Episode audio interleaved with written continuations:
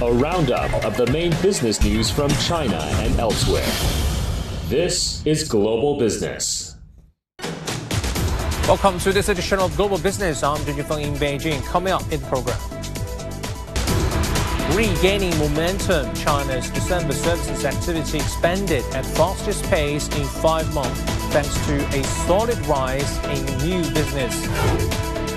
Policy stance. U.S. Fed, Fed meeting cites lower inflation risks and expresses concern about overly restrictive policy. Winter hotspots. Tourists from warmer parts of China flock into the northern ice city of Harbin like never before. China's services sector grew at its fastest pace in five months as new business activity continued to recover in December. Data from Caixin shows that the Services Purchasing Managers Index or PMI rose to 52.9 in December from 51.5 in the previous month. Data above 50 uh, marks expansion, while a figure below 50 indicates contraction. Caixin PMI offers a snapshot of smaller and private enterprises. Business activity and new business volume both experienced substantial growth. Many companies uh, reported an increase in consumption demand. New export orders also saw an uptick. In the meantime, services firms remain upbeat about their business activity in 2024, with the level of positive sentiment increasing to a three-month high.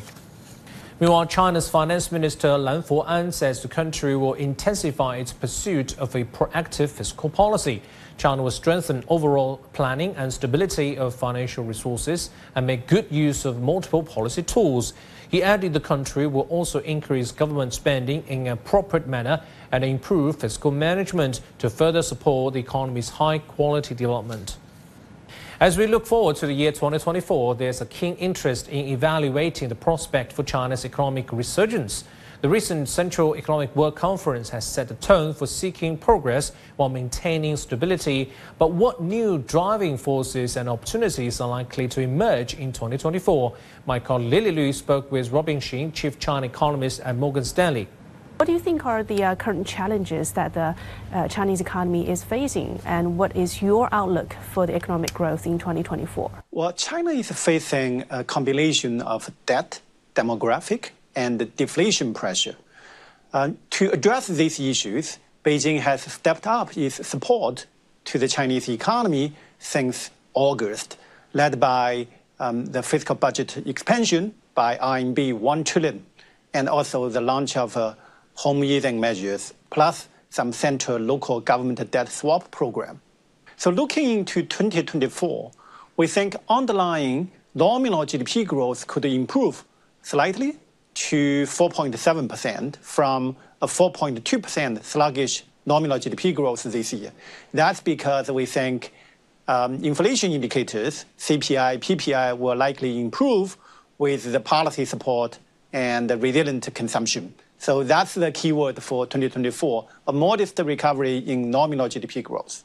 So latest figures show that in the first three quarters of 2023, final consumption expenditure accounted for more than 83% of economic growth. What does that tell us? I think it shows consumption is still the most important driver of the Chinese economy. So that also means rebalancing the economy towards consumption will still be the key step for China to grow sustainably in the next few years. So in the Central Economic Work Conference, I'm glad that uh, the government mentioned the consumption stimulus programs, including a trade-in program for some smart and green product, um, this type of consumption goods. We think policymakers can also increase their social welfare spending because Chinese households still have one of the highest saving rate among major economies.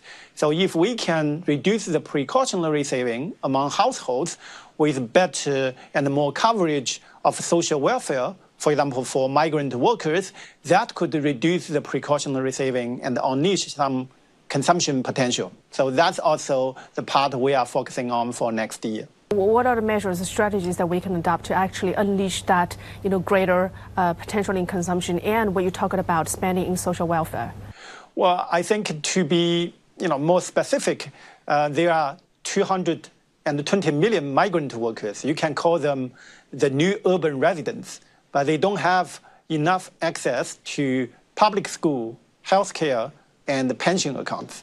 So if we increase the social welfare spending on these new urban residents, that could greatly help them to reduce their precautionary saving demand. And people can spend more because they do have the pension and the healthcare coverage. Um, but of course, this means uh, the central government need to leverage up um, by injecting money to the social pension system. But I think that's also in line with not just the near-term cyclical stimulus for the economy, but also in line with China's long-term common prosperity reform agenda. That's why I think that's the key policy measure. Chinese Premier Li Qiang has called for increased efforts to foster new productive forces.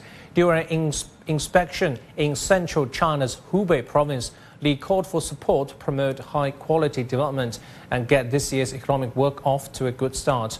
Li also urged local enterprises to boost further development of technological innovation, green development, and industrial and value chains. China has made visible achievements in those fields. According to the report by the World Intellectual Property Organization, China ranked first in terms of number of top 100 tech company clusters in 2023. So far, there are 45 state-level advanced manufacturing clusters in the country with an output value of more than 20 trillion yuan in 2022. China's proactive policies aimed at attracting foreign investors, particularly in the pharmaceutical sector, have yielded positive outcomes. Numerous prominent inter international medical companies have not only increased their investment, but also expanded their operations, establishing a strong presence in the country. Our Juju has more. The Beijing Economic Technological Development Area, located in southeast Beijing, is actively working towards the development of new drugs through intelligent manufacturing. With a goal of surpassing 200 billion yuan, or about 28 billion US dollars by 2025, the area aims to scale up its biopharmaceutical industry. Foreign investors, including Bayer, a world leading pharmaceutical giant, have recognized the potential offered by the zone and have expanded investments.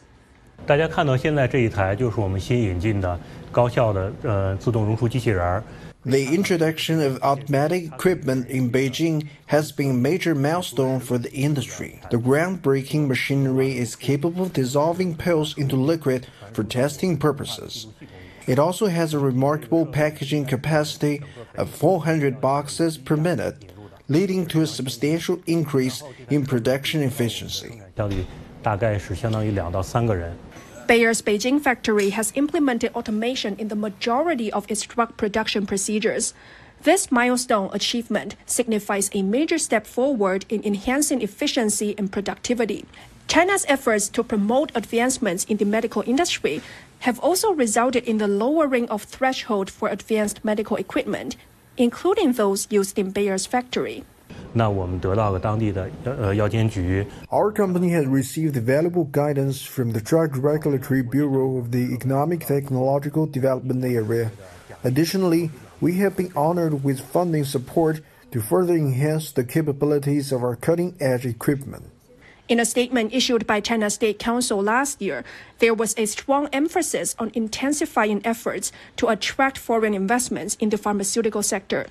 The statement specifically highlighted the need to streamline and improve the application process for registering drugs that are transferred from overseas production to domestic production in China.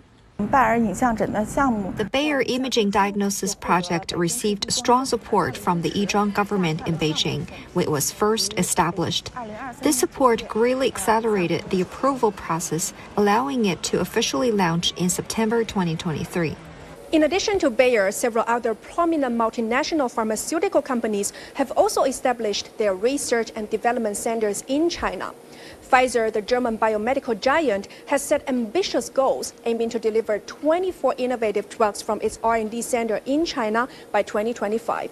Meanwhile, British-Swedish company AstraZeneca is pursuing over 180 ongoing R&D projects in China. Juju, CGTN, Beijing. For more on the construction of modern industrial clusters, we are joined by Liu Baocheng, Dean of the Center for International Business Ethics, or CIBE, University of International Business and Economics. Thank you for joining us, Professor. Uh, China is leading the world in developing high-tech clusters. What's your view on developing high-tech through building technology company clusters? In the first place, it is uh, very much in thanks to the Chinese open door policy and also with uh, uh, Chinese domestic reform. And uh, actually, we made uh, three stages of our technological de development through the entire process of open door and reform. Uh, first, we started with a special economic zone. And second, we uh, try to scale up with more of those uh, industrial zones along the Chinese cities. And uh, then uh, we are able to combine with the high, high talent pool, particularly in connection with uh, those uh, big cities like Beijing, Wuhan, Shanghai, etc., to build up such a high-tech zone. So this is really a a milestone for Chinese technological advancement. And uh, this is also uh, due to the uh, support from the uh, central and local government in attracting more of the leading firms engaging in the uh, uh, innovation and also in the marketing process. So much is has to do also with the local support by building a more enabling environment and uh, to uh, provide more of the cozy habitat mm. for those high talents to to be able to stay with the more satisfaction and also continued supply and connectivity with the rest of the world. So this is really an entire ecological system that really help them to grow and help them to stabilize and create more of the cutting edge technologies. Mm, some clusters are far more successful and famous than others. What factors contribute to the success of a tech cluster? Well, this is really a very sophisticated issue because uh, mm. uh, some local governments just uh, you know used very simple measures by okay, I offer you tax uh, deduction and give you land concessions, and mm. my job is done. Mm. What I'm doing uh, next is just to wait for collecting more of the tax. Mm. So this is a, a too naive approach. Mm. And the by having a industrial uh, cluster with high tech feature, uh, number one, you need compatibility. So you you are able to uh, really to integrate more of those uh, industrial sectors that can synergize with each other. And also you need to identify who are those uh, leading firms, who are those uh, auxiliary firms, and so that uh, they are able to work together and uh, in either horizontal or, or, vertical integration. And then uh, more of the infrastructure is needed. It's not only I give you a piece of land and you go and build a building for it. For example, actually, I was leading a uh, U.S. Uh, biotech cloning farm in uh, to park in uh, in a, a, sort of high tech zone, mm. but uh, uh, those. But the, in the end, we found that okay, given all those policies, what's what is next? So we, for example, we produce a sort of hazardous material, and they do not really have the facilities to treat it, and then we have to pack them up and buy huge insurance to uh, ship uh, to ship it back to the United States that add a lot of more cost. So we are not really happy. So the ending was not really very happy. And the other is that uh, uh success uh, you need really to have a sort of ex- escalation program. Normally, you do not really have all the leading technology uh, technology companies to park over there. By uh, giving them the right support, they are able to file more of the IP, they are able to hire more of the uh, top talents, and uh, they are able also to have more of the logistic lines. And they also need you to uh, need the management of those parks to negotiate with uh, the external environment for better terms. So all of this really requires more of the sophisticated efforts and also more of the consistent support So it's not really a one-time deal. So that really makes a difference between failure and success of some of the parks. Although all the parks they may claim I'm high tech, but uh, in the end, it is really the result that really make a difference. Mm. What needs to be done to achieve the next stage of tech cluster development? You already said some are doing excellent jobs, others are not. What uh, happens next? Well, high tech is beautiful to everybody, but uh, the uh, decision makers will have to uh, make the right assessment whether they have the capability to uh, accommodate such sort of high tech operation. So it it doesn't mean that it fits every uh, locality. Uh, so some uh, the uh, area these uh, they just have a uh, abundant supply of cheaper labor. So therefore, they should, should continue to deal with the more of the skill operation instead of going for uh, for example, the biotech cloning or uh, developing semiconductor or, or the advanced chips, etc. So the uh, compatibility with the local uh, resources, with the local environment, and that's something that's important. Second, the IP protection is the key because high tech means that they are really the generators of those uh, uh, new frontier technologies, and which is very fragile, and how they can really deal with the IP uh, filing, with the IP protection, deal with the legislation and judicial system so that uh, those violators can be punished and then uh, the justice can be quickly returned to those uh, victims. So that's also uh, very important. Uh, number three is that building high tech, it doesn't mean that you all have people with PhDs, mm-hmm. with postdocs, etc. So you need a lot of supporting professionals to to really to match so so that uh, there is a sort of integrated ecological system to be able to follow such a sort of cluster, and also to encourage competition among the participants is uh, uh, very important. I noticed that some of the uh, clusters they just you know wanted to harmonize every uh, everyone. The harmonization is good, but uh, you can't really nullify competition among the participants. So only by more of the competition and people will be spurred to uh, uh, to go ahead in a more accelerated pace, and then to uh, to be able to uh, to maintain a sort of environment in which you can really address some of the critical issues the companies can really face is also very important. For example, how they can deal with custom clearance, with custom inspection, deal uh, deal with the uh, uh, deal with the quality inspection. Okay, that's uh, Professor Liu Baocheng. Thank him for his uh, input on this. I really like his story about that American medical company. It's coming up next. Policy stance. U.S. Fed meeting cites low inflation risks and expresses concern about overly restrictive policy.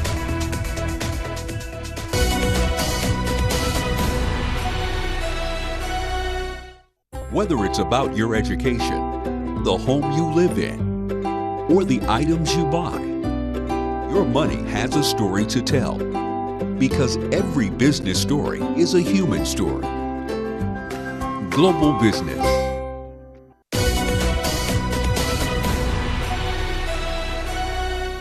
The U.S. Federal Reserve extensively discussed the country's monetary policy. According to the minutes of December's meeting. During the meeting, participants said they believed inflation was coming under control, but expressed uh, concern about the economy's resilience faced with high interest rates and began talks about when to hold balances sheet or reduction. Fed Chair Pro Jerome Powell noticed that central bank was likely done raising rates and expected to begin reducing borrowing costs by the end of 2024. U.S. stocks slightly paled losses following the release of the minutes, but were still down for a second straight day. While the US dollar attend, uh, added to gains against a basket of currencies, economists said there was nothing in the minutes to uh, dissuade them that the Fed would start cut interest rates from this March onwards. Ice snow have made the northeastern Chinese city of Harbin a popular destination for winter tourism, attracting numerous tourists from both China and abroad over the, Chinese, over the New Year holiday. Xin Ruiran has more. This might not be what you would imagine to see in freezing temperatures. Visitors from everywhere flock to the Harbin Ice and Snow World, an annual festival in the city which includes a fun rabbit dance. It might be surprising for some, but the majority of the participants are visitors from the south, experiencing the snow for the first time. It's my first time dancing in such cold weather, but the atmosphere here is really great, and I feel energized and refilled. This year, the Harbin Ice World Park took up an area of 810,000 square meters, and 250,000 cubic meters of ice and snow were used to create thousands of landscapes. Located in northeast China's Heilongjiang province, Harbin is famous for its unique culture, architecture, and also its warm hospitality. To welcome visitors, the locals have transformed their city into a sleepless carnival, flying an artificial moon across the sky. Tourists are also given the chance to sightsee in hot air balloons. Some even offered free transport with their own cars. Even animals such as tigers, penguins, and polar bears were included in the grand welcome. They're so cute and soft. I'd love to hug them if I'm allowed.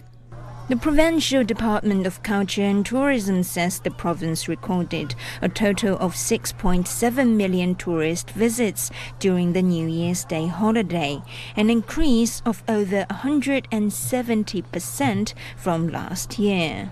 Visitors at all popular attractions, such as the Harbin Ice and Snow World, reach record highs. Some have classified Harbin as another dark horse travel destination, just like the barbecue city of Zibo. There's definitely still room for tourism in the city to expand and grow, but it might not take too long, given how earnest and warm its residents are.